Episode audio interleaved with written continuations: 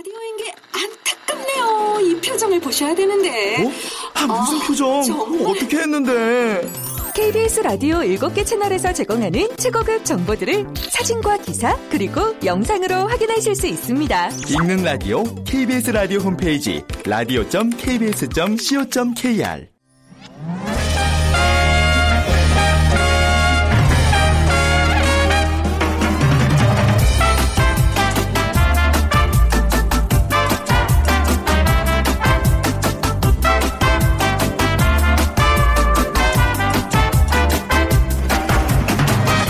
안녕하세요. 빅데이터로 보는 세상 아나운서 최원정입니다.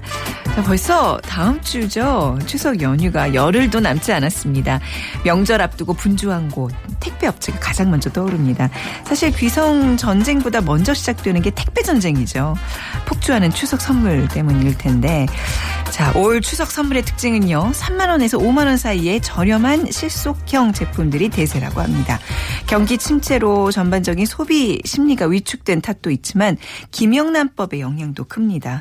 물론 김영란법이 본격적으로 시행되는 것은 추석 이후 28일부터지만 그동안 뭐 사회적인 이슈로 등장하면서 소비자들의 심리에 영향을 미친 것으로 보이는데요. 자, 잠시 후 빅데이터 insight 시간에 추석 선물이라는 키워드로 빅데이터 분석해 보고요.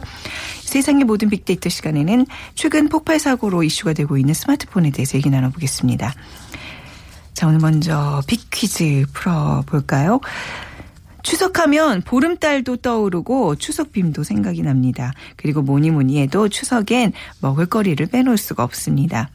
예로부터 추석 차례상에는 송편과 과일 그리고 이것국을 반드시 올렸는데요.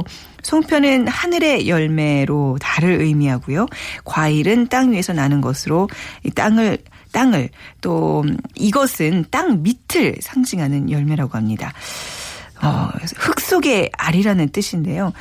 추석에는 이것에 들깨와 쌀을 갈아 넣고 끓여서 이것 탕을 해 먹기도 하죠. 식이섬유와 칼륨이 풍부한 다이어트식 무엇일까요? 그 약간 좀 미끌미끌한 식감이 있죠. 1번 미역국, 2번 조개국, 3번 토란국, 4번 우체국. 예. 중에 하나 고르셔서 다양한 의견들과 함께 문자로 보내주세요. 오늘 당첨되신 분께는 아메리카노 모바일 쿠폰을 드 리겠습니다. 휴대전화 문자 메시지 지역번호 없이 샵 9730이고요. 짧은 글은 50원, 긴 글은 100원의 정보 이용료가 부과됩니다.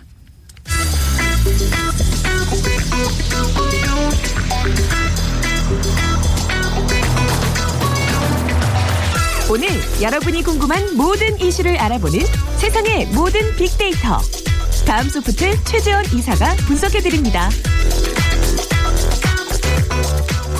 네, 세상의 모든 빅데이터 다음 소프트 최재원 이사 나오셨습니다. 안녕하세요. 네, 안녕하세요. 예, 주말 잘 보내셨고요. 네네. 네네. 영혼이 없었나요? 그러니까요. 아, 네. 뭐. 별로 궁금해지지가 않네요. 점점. 그렇죠? 네. 오늘 스마트폰 얘기를 할 텐데, 어 이게 좀 뉴스 접하신 분들은 좀 황당하셨을 것 같아요. 스마트폰이 갑자기 터진다고 생각해 보세요. 막방 어우, 안에서 막 사무실에서 네. 얼마나 무섭겠어요. 그러니까 네. 이번에 그 출시된 S사의 그 신제품, 뭐 배터리 결함 문제라고 지금 나왔는데요. 이 스마트 폰에 사용되는 그 배터리는 리튬이온 배터리라고 합니다. 네. 그래서 이제 스마트폰의 그 리튬이온 배터리는 이 사실 외부 압력이나 갑작스러운 온도 변화에 이 발화할 가능성이 항상 갖고 있었던 어떤 문제 아닌 문제였고요. 그러니까 리튬이온 배터리는 이 고용량을 요구하는 그 휴대폰이나 디지털 카메라에 이 소형 스마트 기기에는 항상 사용량이 이제 이번에 증가가 될 수밖에 없었던 거고 네. 예전에는 뭐 니켈 수소나 뭐 니켈 카듐 뭐 썼기 때문에 지금은 이제 그보다 더 작고 음. 네. 가볍고 또 수명이 긴 이 장점이 있어서 거의 대부분 이제 리튬이온 배터리를 쓰고 있는데 음. 이게 이제 외부 충격이 가해졌을 때는 사실 안전을 보장할 수 없다는 단점이 지금 예전부터 지적이 됐었죠. 잘은 제가 이런 용어들 모르지만 요즘 뭐 청, 무선 청소기나 뭐 이런 데도 리튬이온 배터리가 사용되고 이러는 걸로 알고 있어요. 네. 왜냐하면 이제 그 작고 또 수명이 길기 때문에 네. 선호할 수밖에 없는 거고 네. 2013년도에도 그 미국의 그 A사 제품에도 이 폭발하는 사고가 있었는데 스마트 스마트폰이죠. 네. 네. 또 2015년 4월에는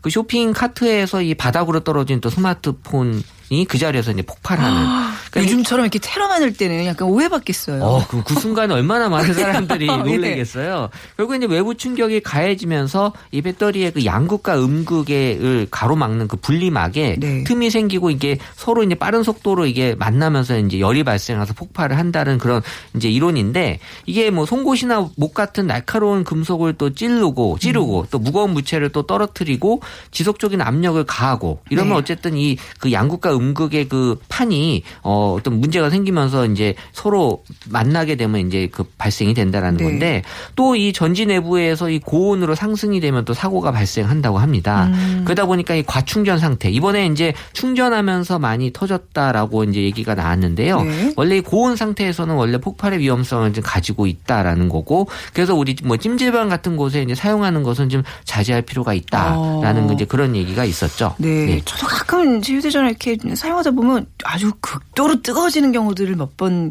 경험하는데 그거 좀 위험한 징조인가요? 네, 그리고 이게 그 이게 어. 정품이 아닌 그런 네. 어떤 충전기들을 많이 사용하면서 아. 그런 위험성들이 지금 많이 노출이 되고 있긴 했어요. 정품인데 아닌가? 아. 좀, 네. 이렇게 좀 돌아보게 되더라고요. 그렇죠. 핸드폰에. 네.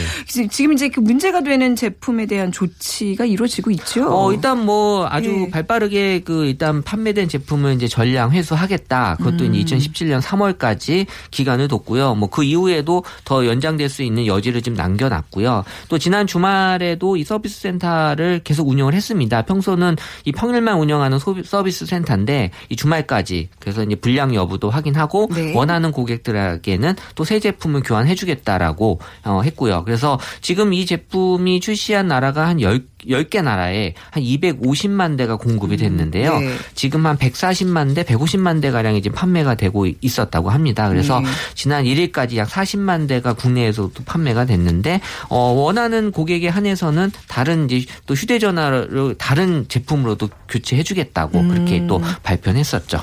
아, 이게 좀 휴대전화가 그냥 폭탄으로도 사용될 수 있을 것 같은 그런 위험감이 좀 드는데 왜 예전에는요 휴대전화가 워낙 커가지고 너 무기 들고 다니냐 막 그랬었잖아요. 한 몇 년도부터 휴대전화 들고 다니셨어요? 그렇죠. 뭐 변천사라고 한번 네. 좀 돌이켜 보면 우리나라 최초의 휴대폰이 84년도예요. 그 당시 이제 84년이요? 한국이동통신 서비스라는 네. 그 회사가 이 또 차량용 전화기, 소위 뭐 카폰 뭐 이러면서 음, 어 네. 이제 정말 지금 높으신 분들이나 진짜 부유층만 네. 소유할 수 있었던. 그래서 한 그 당시 가격은 400만 원 정도였다고 하니까요. 지금 돈으로 한 사람은 뭐 어, 천만 원이 어마어마했죠. 거죠. 네. 그래서 이 그 이후에 이제 또 1988년 우리 또 올림픽을 맞이해서 네. 휴대전화를 이제 공급을 했는데 그 당시가 이제 가장 처음 1세대 이동 방식, 그러니까 아날로그 통신으로 음성 통화만 가능한 그런 방식을 어, 가지고 있었고, 그러니까는 뭐 이게 설명을 드리자면 이 소리를 전기 신호로 바꿔서 그냥 상대방에게 전달하는 음. 그런 방식을 택했던 거고요. 그래서 이제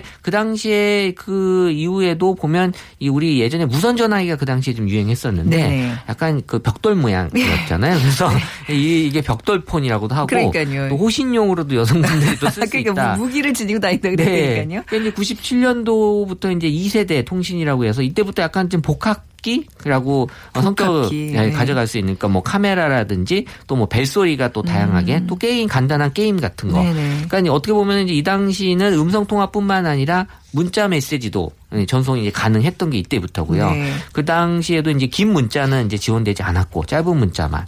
그리고 이제 우리가 얘기하는 이제 제대로 된 어떤 그 이 휴대폰은 2002년부터 네. 이게 이제 3G라고 해서 3세대 아, 통신 예, 예. 어, 이 넘어갔고, 그러니까 사실 1세대에서 2세대로 넘어가면서 이 디지털 방식으로 전환이 됐는데 이 3세대부터 제대로 이제 디지털에 대한 어떤 속도가 나타날 수 있었다라는 거고 이 당시 이제 데이터를 많이 보낼 수 있기 때문에 또 음성뿐만 아니라 긴 메시지도 음. 같이 보낼 수 있는 또 어, 경우에 따라서 영상 통화나 또 인터넷도 가능하는 네. 그러니까 이게 네트워크 속도가 올라갔기 때문에 이 휴대전화도 이제 같이 진화가 되는 거고요. 그러면서 이제 휴대폰의 모양도 뭐 플립형, 뭐 폴더형, 음. 네. 음. 뭐 바형 근데 디자인도 이제 계속 바뀌어 갔고 그리고 이제 이 스마트폰이라고 하는 형태를 갖추면서 이 키패드가 화면에 직접 터치하는 방식으로 네. 바뀌게 됐고 근데 이게 이제 사실 2007년에 그 미국의 A사가 어떻게 보면 이제 지각 변동을 일으키는 스마트폰 시대를 그 당시에 처음에 이제 주도를 했었고 네. 어그 당시부터 이제 많은 그 어, 휴대폰 회사들이 IT 회사들에게 인수가 되기 시작했어요. 음. 네. 우리가 잘 아는 전통적인 네. 그런 회사들이 다 IT 회사들에게 인수가 되고 그 2011년도 부터 20년도부터 이제 4세대 우리가 지금 이제 많이 쓰는 4세대 통신 이제 4G라고 하는데 네. 이러면서 이제 LTE 시대가 열리고 이게 어떻게 보면은 영화 한 편을 다운을 받기 위해서 3세대는 한 7분 30초 음. 정상적인 경우에 걸린다면 4세대는 1분 30초. 네. 그러니까 한 5배에서 6배 정도 빠른 네. 거의 획기적인 그런 변화가 생긴 거죠. 네, 네. 나의 개인의 역사와 휴대폰 변천사가 겹치는 그런 세대를 살고 있어요. 저도 시대를 이제. 삐삐부터 이제? 저도 이제 쭉 봐왔기 때문에 네. 근데 예전 같으면 아 이제 뭐가 뭐 최신형이 나왔고 이런 거에 굉장히 민감했는데 이제는 그 어떤 새로운 기능이나 이런 걸 따라하기가 벅차졌어요. 요즘은 어떤 거를 뭐 휴대전화로 또 스마트폰으로 해요. 그러니까는 사실 어떻게 보면은 이 기능의 어떤 다양성보다는 음. 네. 지금 이제 기능의 어떤 그 더 성능이 좋은 쪽으로 많이 왜냐하면 나올 수 있는 게 거의 다 나온 것 같아요 지금. 네. 그러니까 스마트폰 같은 경우도 이제 어떻게 보면 카메라용으로도 쓰이고 또 음악 플레이어 또 이제 휴대용 TV 역할을 또 같이 다 하는 거고요. 그리고 인터넷 접속까지도 많이 하기 때문에 네. 지금 나오는 이제 새로운 그 기능들은 약간 뭐 가상 현실 그래서 VR 같은 기능들을 이제 탑재를 하고 음. 네. 이제 더 나아가서 이제 뭐 무선 충전이라든지 또 방수 그리고 음. 이제 또 펜을 갖다 대면 자동으로 또 번역해주고. 아, 편하겠다. 네, 네. 그러니까 지금 이제 어떻게 보면은 더 뭐가 나올 수 있을까라고 이제 고민을 해서 나오는 게 이제 보안 관련돼서 네. 지금은 이제 홍채 인식. 그거 되더라고요 이번에 새로 나왔 네. 그게. 그 예전에는 이제 그 어떤 비밀번호를 넣는 네. 방식이었다면 지금은 이제 뭐 지문이나 얼굴, 음성, 홍채 인식으로 이 보안 기능이 강화되면서 어떻게 보면 이제 금융에 대한 어떤 확장. 그러니까 네. 지금은 또 카드 대신에 이또이 휴대폰에 있는 기능으로 결제하는 그렇죠. 경우도 많이 네. 있거든요. 그래서 이 또 7일 공개 예정인 또 A사 제품도 이번에 어 카메라나 또 오디오 같은 기능들을 더 확장시키는 네. 그런 모델로 지금 어 예정이라고 합니다. 스마트폰의 이제 보급 또 많은 사람들이 이제 사용으로 인해서 굉장히 많은 것들이 달라졌어요. 이거 한번 좀 살펴볼까요? 재밌을 것 같네요. 일단 그 네. 세계 주요 50개국의 그 스마트폰의 보급률이 70% 라고 네. 해요. 우리나라는 국민의. 얼마나 근데 되죠? 우리 국내 스마트폰 보급률은 지금 나온 자료는 91%. 음. 그러니까 거의 10명 중에 9명이 스마트폰을 사용한다. 근데 그 이제 스마트폰 없는 사람들은 약간 그냥 왜 자발적으로 그게 뭐 사- 구입하기가 어려서가 아니라 약간 나는 그렇죠. 스마트폰 안쓸 예, 거야라는 의지로. 어떤 철학이 예, 있어서 예, 뭐 그런 그래서 안 쓰는. 경우가 많고 네. 왜냐하면 그런 또 폰을 찾기도 힘들어요. 요새는 이제 거의 막 대부분. 스마트폰이기 때문에. 네. 그 사실 이게 그래서 이제 뭐가 달라졌냐라고 조사를 했더니 1위가 인터넷 이용 시간이 늘었다. 네. 그러니까 그러면서 이제 PC를 쓰는 시간보다 이 스마트폰으로 인터넷을 이용한 시간이 많이 늘었다라는 음. 그런 조사 결과가 있었고 그리고 이제 음성 통화보다는 메신저를 통한 대화가 늘면서 네. 음성 통화에 대한 어떤 요금 자체도 좀 많이 내려가고 음. 대신에 이제 데이터 통신에 대한 요금이 또 올라가는 그런 형태를 취하고 있고 그리고 이제 카메라나 지갑을 잘 안 갖고 다니는. 어, 네. 왜냐하면은 지금 결제 같은 경우가 다 이제 어, 어떻게 보면은 이제 이 휴대폰에 안고 있는 기능들이 생기고 음. 그 휴대- 휴대폰을 또 이렇게 그 싸는 그런 어떤 그에 케이스요. 케이스에 예, 예. 또 지갑 까지 같이 맞아요. 경영을 하다 보니까 저는 그렇게 하고 다녀요. 네, 예, 그러다 올인원으로. 보니까, 네, 그러니까 지갑을 안 가지고 다닌다라는 음. 얘기 있었고 그리고 이제 또 휴대폰을 많이 또 스마트폰으로 보다 보니까 인터넷을 통해서 뉴스를 또 많이 접하게 오히려 되고 더 이제 어떤 뭐 지상파의 공중파의 뉴스 그렇죠. 시간을 기다리지 않고 이렇게 네. 매번 검색할 수 있으니까. 그리고 네. 또이 경우에 따라서 이제 게임을 더 많이 어, 하게 되는 네. 지금 이제 지하철을 타게 되면 사람들이 거의 스마트폰만 보고 네, 있잖아요. 네. 그래서 광고가 안 된대요. 어. 지하철 광고가 지금 막 계속 유찰되고 한 대요. 그 광고 유찰하면. 그렇군요. 그러니까 아무래도 이거는 뭐 그럴 수밖에 없는 음. 사람들에게 지금 보여지는 것들에서 이제 광고의 효과가 떨어지기 때문에 나타나는 현상 중에 하나죠. 박보검 씨가 지하철 타고 다닌대요. 근데 사람들이 자기 스마트폰만 보니까 못 자기를 못. 알아본다고 그때 어디 1박 2일에서 나와서 그러더라고요. 네. 예. 자, 스마트폰으로 인해서 우리 일상이 참으로 많이 달라졌습니다. 근데 우리 좀 스마트폰에 대한 의존도가 이제 항상 이렇게 좀 문제가 되고 있잖아요. 어느 정도인가요? 그러니까 처음에 네. 나왔을 때는 뭐 열광이라는 표현을 썼다면 음, 네. 지금은 이제 일상이죠 스마트폰이 아, 그쵸. 우리에게 일상이 되고 있는. 그러니까 지금 은 다 연결하는 사회거든요. 사람과 사람 또 사람과 사물 네. 또 사물과 사물. 그러니까 스마트폰이 이 연결에 좀 중심이 있는 것 같아요. 음. 그래서 나와 다른 사람을 연결해 주는데 그게 이제 음성의 연결이 아닌 데이터로 연결. 그래서 나의 현재와 다른 사람의 현재를 좀 연결해 주는 역할. 그래서 네. 메신저 같은 그런 역할들이 이제 이런 걸 해주고 있고 또 이제 수요자와 공급자를 연결해 주는 그러니까 내가 음식을 주문한다거나 또 음. 이 수요자와 공급자를 또 통화하지 않고도 연결해 주려고 하는 것들이 많이 많이 네. 만들어지면서 또 이제 직업을 잃는 사람들이 또 어, 생기는 것 같아요. 맞습니다. 그러니까 네. 전화 상담사 같은 분들이 그렇죠. 스마트폰이 이제 그 역할을 하다 보니까 어 직업을 또 잃게 되고 음. 또 이제 스마트폰 홈이라고 해서 집에서 이제 그 외부에서 보일러 온도를 조절한다거나 네. 또 이제 전기 조절 그리고 카메라 같은 걸 통해서 이제 집안에 또 어떤 상황을 볼 수 있는 그러니까 결국 지금 다 제가 말씀드리는 게 현실에 가능한 얘기들이고 음, 네. 그내 몸에 부착된 그 기기가 같이 이제 제공이 되는 경우에는 몸 상태를 체크하면 서 자동으로 이제 집안의 온도 조절까지 해주는 아, 네, 수족이에요. 그야말로 없어서는 안 돼. 결국에는 네. 이제 스마트폰이 나와 나의 어떤 그 아바타 음. 역할을 하는 그런 그렇죠. 정말 나의 그 부- 분신과도 같은 역할을 하는 거고 네. 그때 나이가 드신 분들한테는 외국에도 외국에서 지금 이제 미리 세팅된 그 스위치만을 팔거든요. 오, 그래서 한 네. 20불 정도 20달러 정도 하는 그 스위치를 네. 음. 처음에 이제 스마트폰이랑 연결해 세팅해 놓으면 그러니까 세탁기 옆에 붙여 놓고 세제가 다 떨어졌다 그러면 이 스위치 버튼만 누르면 네. 바로 세제 가 주문이 되고 그리고 이제 네. 커피 같은 경우도 이제 또 주문이 되고 하는 이런 게 다 설마 이게 되겠어 하지만 다 이루어지더라고요. 지금 보면. 말씀드리는 네. 것들이 예전에 보면 네. 다 되겠어라고 하는데 지금 되고 있는 다, 거죠. 다 되고 있어요. 예. 근데 이제 우리가 스마트폰 부작용도 짚고 넘어가야 될 것 같아요. 예. 지금 뭐 스마트폰을 이용해서 뭐 초등학생이 이번에 또 숙제 논란이 있었는데 음. 네. 그 자신의 읽은 책 의 사진과 함께 간단한 느낌 올리라는 숙제 때문에 숙제 음. 때문에 그 스마트폰 없는 학생은 어떡하냐라는 또 소외감부터 시작해서 스마트폰을 아이들 게임 때문에 지금 멀리 하는데 이것 때문에 다시 또 이제 문제가 되는 거 아니냐. 근데 네. 어떻게 보면 이제 학습 효과로는 또 좋은 측면이 분명히 있긴 있는 것 같아요. 네. 네. 지금 몇 학년이죠, 아이가? 저는 이제 5학년. 5학년 이면 스마트폰 구입해 줘요? 네, 저는 일단 해 줬는데요. 아, 그래요? 예, 어. 근데 이제 게임에 이제 슬슬 빠져들기 시작하더라고요. 아, 이거 네. 어떻게 될지 지금 3학년인데 사달라고 엄청 조르거든요. 근데 이제 친구들 네. 때문에 또 이거를 못하게 하는 것도 약간 걱정. 왜냐하면 또그 네. 사이에서 또 왕따 이런 얘기도 그들의 있어서. 문화가 또 있으니까. 네. 아, 좀 고민이 풀리지 않는 숙제입니다. 자, 아무튼 오늘 스마트폰에 관한 모든 것 함께 들어봤습니다. 다음 소프트 최재원 이사였습니다. 감사합니다. 네, 감사합니다.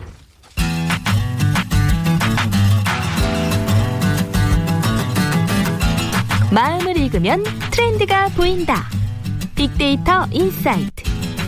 타파크로스 김용학 대표가 분석해드립니다.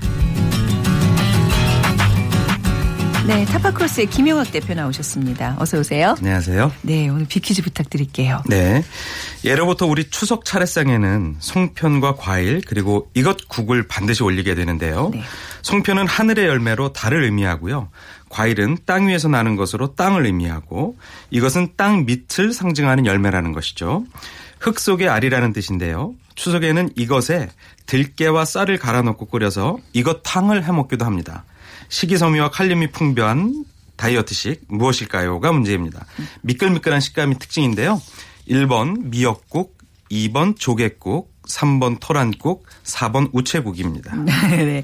이게 또 지역마다 뭐 해 뭐 드시는 곳이 있고 안 드시는 곳이 있고 그러지 않나 싶어요. 네, 저희는 저희 고장에서는 어, 이것국을 늘 먹어서 아 그래요? 네. 강원도에서는 네, 토랑국 그렇습니다. 아, 어머, 어떻게 네. 정답을 말해버리네. 어머, 어떻게 휴대전화 문자 메시지 지역번호 없이 샵 9730으로 보내주세요. 짧은 글은 50원, 긴 글은 100원의 정보 이용료가 부과됩니다. 자, 얼른 넘어가야 되겠어요. 자, 오늘 추석 선물에 관한 이야기인데요. 네. 네, 저 며칠 안 남았네요. 뭐다 음 주부터 이제 시작이 네. 되니까 말이죠. 올 추석 명절은 네. 평소보다 조금 길, 길죠. 연휴가 네. 붙어 있어서. 네. 추석 명절에 대해서는 저희가 고민할 것이 여러 가지가 있습니다. 네. 가족 간의 정도 있고 또 산업에 끼치는 영향도 있는데 최근에 뭐 이렇게 장기 불황이라든지 혹은 김영란법이라든지 음. 이런 문제들이 있어서 올해 추석의 어떤 단면은 어떤 모습들이 있을까 네. 살펴보려고 하고 있죠. 명절에 대한 인식 자체가 많이 변했잖아요. 맞습니다. 네. 그런 인식의 변화는 life 전체에 큰 영향을 끼치는데요. 아무리 추석이 차량들이 많아서 길이 밀려도 오랜만에 가족을 본다는 설레임으로 이제 고향을 내려가잖아요. 네. 한 카드사에서 올해 추석을 어떻게 보낼 것이냐에 대해서 조사를 해보니까 고향을 방문하는 부류가 있고요. 가지 않고 집에 있겠다라는 부류가 있고 네. 여행을 가는 부류 이렇게 세 가지로 나뉠 수가 있는데요. 먼저 고향을 방문한다라고 계획을 얘기한 사람들 대부분은 20대 후반서부터 30대 후반에 이르는 어, 기혼자 가족이었습니다. 즉 결혼을 한 사람들은 어, 부모님이 계신 고향에 귀성을 해서 방문을 한다는 얘기고요. 특히 미혼 남성과 영유아가 있는 신혼 세대가 이런 어, 부류 중에 큰 비중을 차지하고 있고요. 네. 또 20대 후반에서 30대 후반이긴 하지만 고향을 방문하지 않는다는 분들은 대부분 여행을 선택하고 있었습니다. 특히 여자분들이 많이 어, 여행을 가시겠다고 계획을 하고 있었고요. 네. 최근에 1인 가구가 증가하고 있잖아요. 그래서 어, 명절에 집을 가지 않거나 아니면은 어, 여행을 가지 않는 분 대부분들은 음. 어, 집에서 추석 명절을 보낼 계획을 갖고 있는데 이런 분들은 그 가족이나 친척의 시선의 부담을 많이 느끼는 분들인데 대부분 네. 취업 준비생인 경우들이 아, 그렇죠. 많이 있습니다. 예, 예. 그리고 이제 뭐 고3 수험생이라든지 취업 준비생 맞습니다. 혹은 또 이제 미혼인데 좀 그 기간이 오래된 사람들 어떤 마음인지 다 알 것 같아요. 이게 매번 명절 때마다 비슷한 얘기들이 나오는데 그래, 이- 그래서 네. 새로 나온 그 신조어가 있는데요. 뭐죠? 혼효족이에요. 저희가 혼밥족, 혼술족 소개시켜드린 것처럼 네. 혼자 휴가를 보내는 분들이 아, 늘어나고 있는 거예요. 혼휴족 들. 네. 약간 혼휴족들 이제 저희 같은 사람들한테 좀 부러운 족들이기는 해요. 근데 사실 또 명절은 또 가족과 함께 지내야 그 맛인데 말이죠.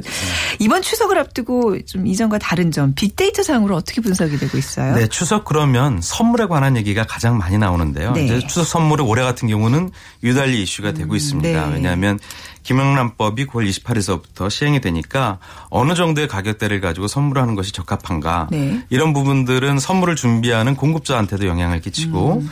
또 추석 선물을 고려하고 있는 소비자한테도 영향을 끼치는데요.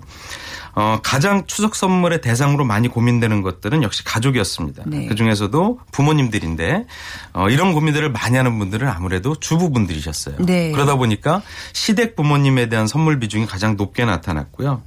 그리고 재밌는 것이 선생님이 나타나는데 선생님 네. 중에서도 어린이집 선생님들이 약 9.3%로 조사가 되었습니다. 다른 어떤 학년층보다 높다는 얘기예요?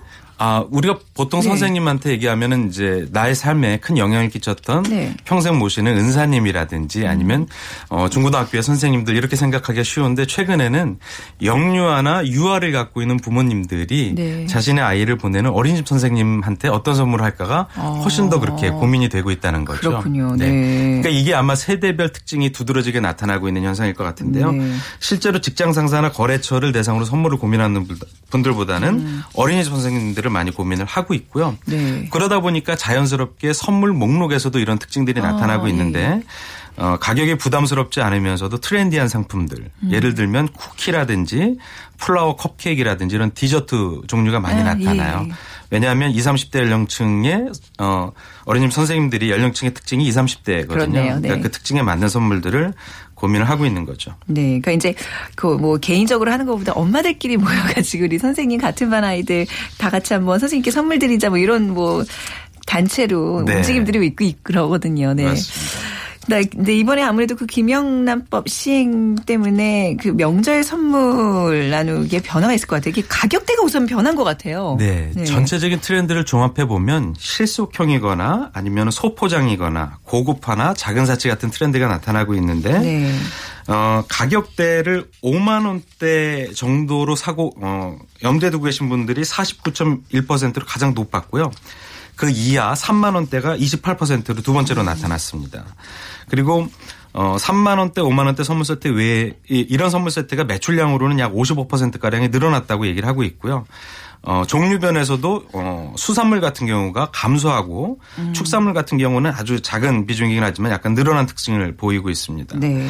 말씀드렸던 것처럼 가격대를 고민하고 있고 제한된 가격대 내에서 종류를 어떤 식으로 할 것인가 고민하고 있는데 그러다 보니까 5만 원대 이하의 선물 세트, 뭐 예를 들면 비타민 세트라든지 통조림이나 커피 세트 같은 실속형 상품이 많이 판매가 된다고 하고 있습니다. 지난주에 제가 어, 대형 백화점이라든지 아니면 온라인 쇼핑몰의 마케팅 담당자들을 만났는데 네.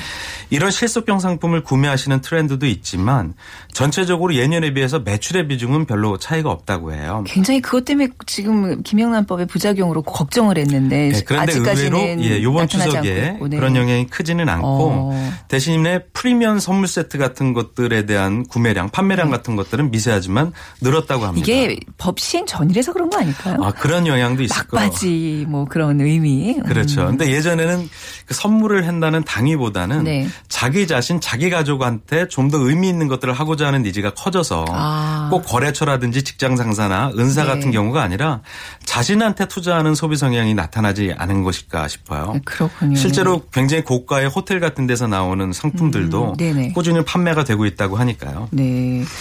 자, 이제 추석 선물, 그럼 예전만큼 뭐 우리가 뭐 한우 세트라든지 굴비 세트라든지 이런 것들이 좀 자- 많이 자취를 감춘다는 얘기인데 그래도 이제 뭐 추석 선물에 대한 어떤 기대감은 사라지지 않고 있어요. 그렇습니다. 저조차도 왜 이번에는 누가 선물 안 주나 은근하게 기대하는 게 있는데 감성 분석 결과도 좀 알려주세요. 네. 감성 분석을 하게 되면 단지 선물에 관한 얘기뿐만 아니라 네. 추석을 어떻게 생각하거나 어떻게 보낼 것인가에 대한 마음들이 다 나타나게 되는데요. 긍정적인 부분을 찾아보면 감사라든지 즐거움, 건강 같은 얘기들이 많이 나타나고요. 특히 소중이라는 키워드는 가족에 대한 정을 더 나타나고 있는 것 같아서 의미가 있을 것 같습니다.